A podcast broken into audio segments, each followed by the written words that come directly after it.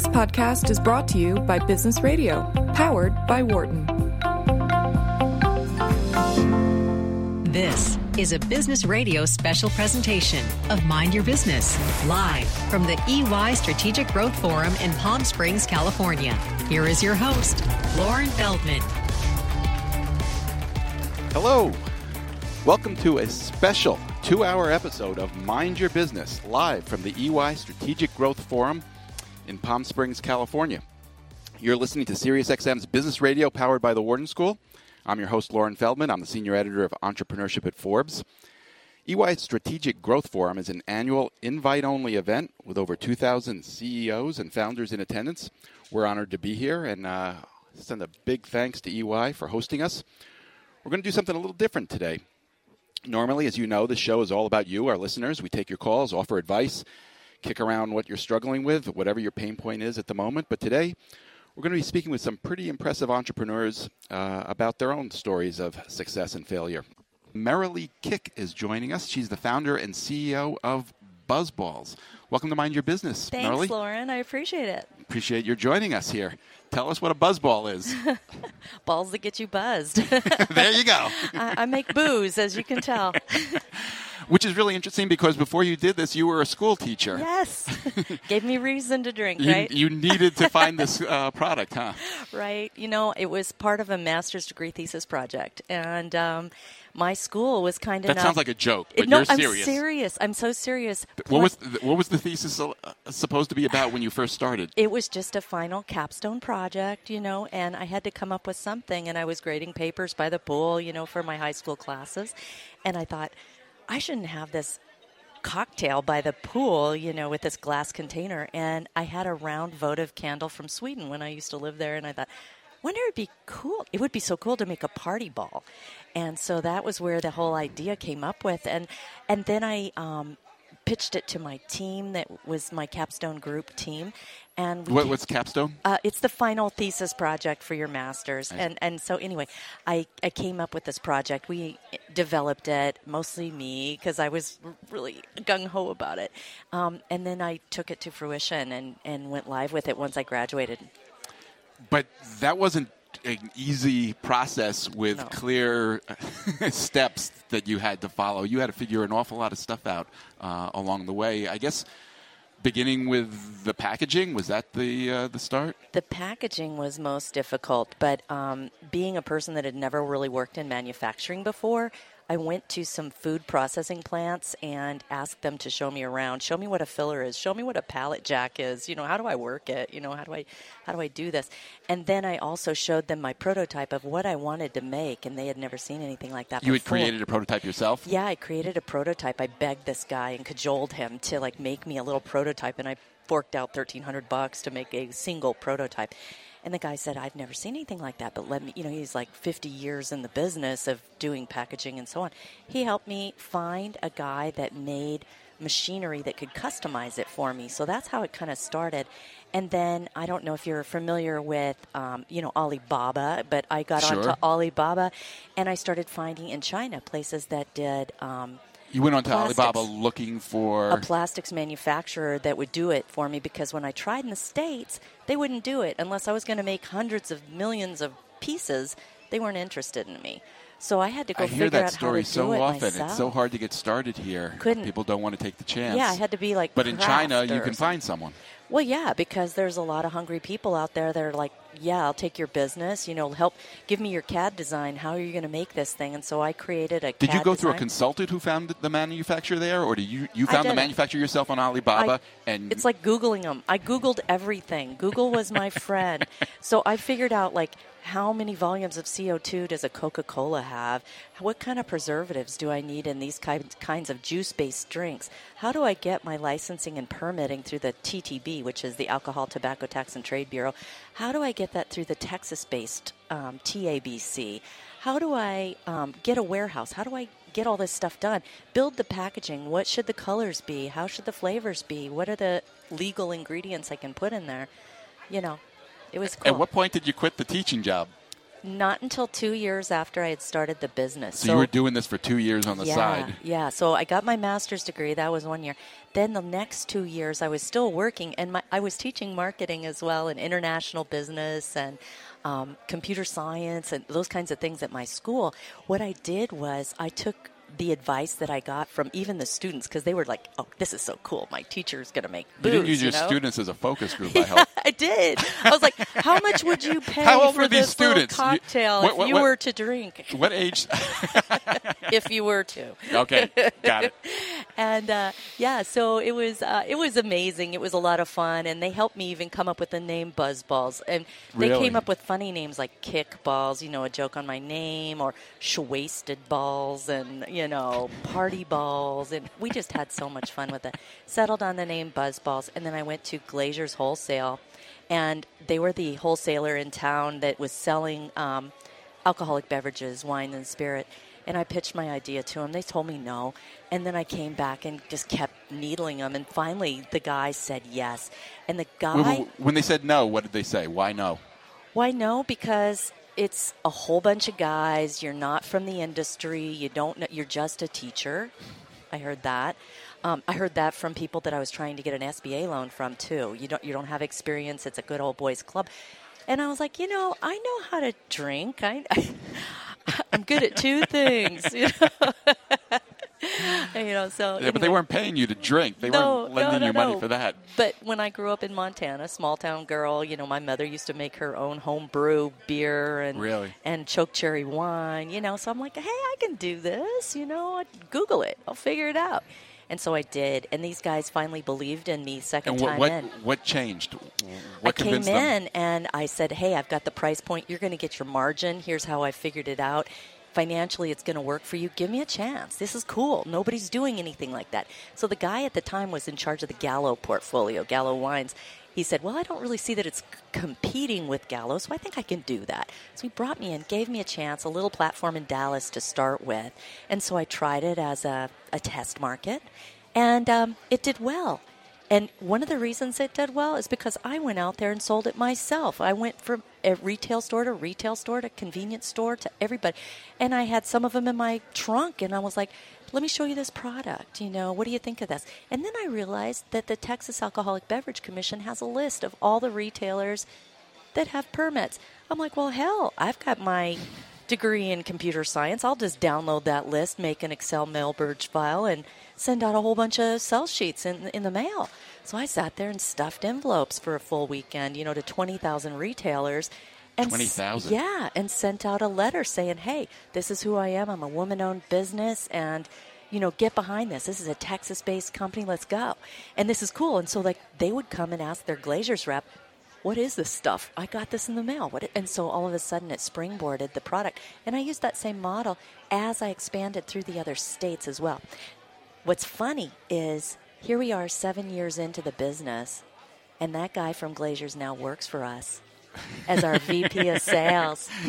you must have loved that day. I did. I was so excited to bring him on board, and he's he's believed in me this whole time, more than once, you know. And now he's doing it again. So You're listening to Mind Your Business. We're broadcasting live from the EY Strategic Growth Forum in Palm Springs, California. I'm speaking with Merrilee Kick, founder and CEO of BuzzBallz.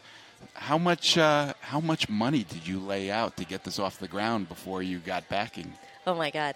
Uh, it was funny. Um, I had no money at all. I had um, some money that I stashed away in the secret clock in our living room that I didn't tell my husband about. He's a CFO, and so he's naturally You hid money in a conservative. clock. In a clock behind, you know, because he never wound the clock, so I didn't figure he'd even notice.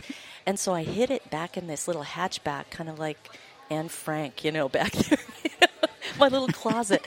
And um, I hid this money, and it was any dentist return, anything that I had, any kind of money at all that I made, I saved. And my grandfather had um, willed me some money, about $28,000, and then some of the other money that I had as equity on my home that I had put down personally um, from inheritance as well. So I had about maybe 60000 and then I went to the In a S- clock? No, no, no, no, no. Oh, okay. Like total, Gotcha. everything.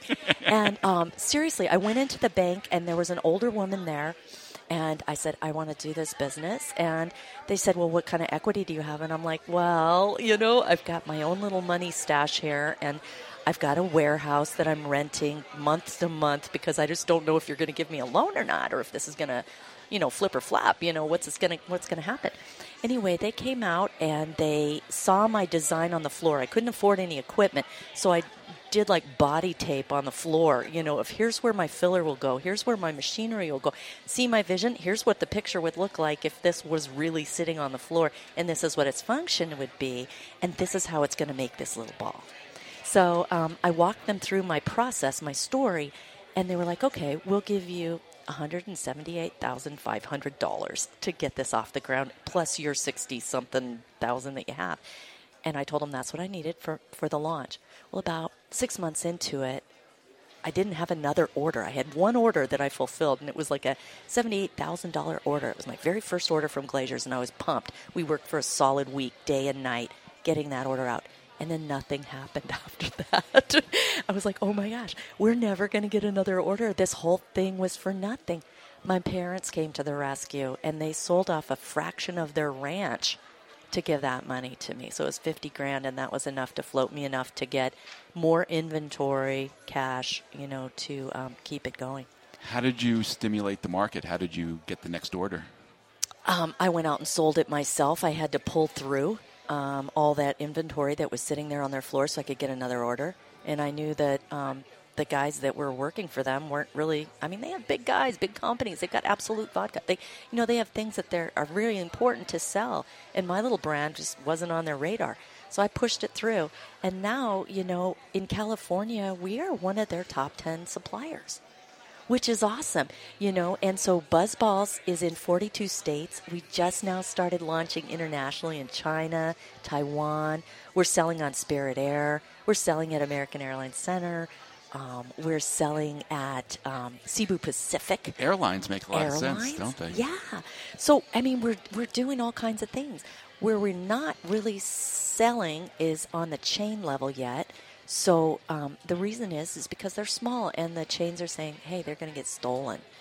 And so they're worried about that. So what we did was we re-engineered a new can that's coming out this spring that's called a Buzz Tall.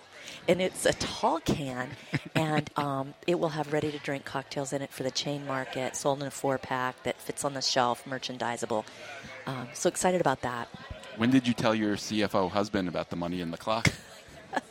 Well, he barely knows about it now. He, he's, I don't think he's ever seen it. He's actually here at, at SGF at the Strategic Growth Uh, Forum. hopefully, he's not in earshot. Yeah, and I'm hopefully going to bring him on as a CFO someday in the Is future. that right? Yeah, we're hoping for that this next year. We're a family business. My kids work for me.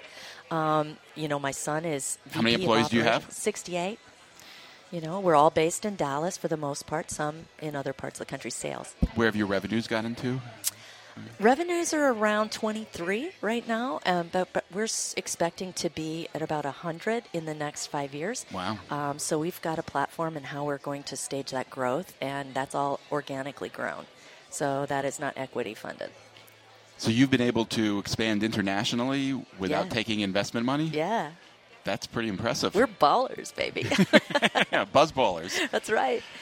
That's uh, that's surprising, especially for a company here at EY. Have you got? um, You must have people who are at this point. It's reversed. I'm sure you have people coming and throwing money at you, trying to uh, convince you that you need their help to uh, expand and reach your potential. Yes, and I think that. And you're um, fighting them off. No, not really. I'm listening to them because I don't know what, what I'm going to need a year from now, you know, and, and the world changes. So one of the things that we're doing is we're we're building our platform to scale so that we can be bigger. So we're we've gotten into non-alcoholic filling as well. So we're making some products for a company out of Denver that makes um, we're doing some private label stuff for them that provides GNC, the supplements company, with pre workout and after workout drinks for energy drinks. So non alcoholic, but they're using our facility to do that.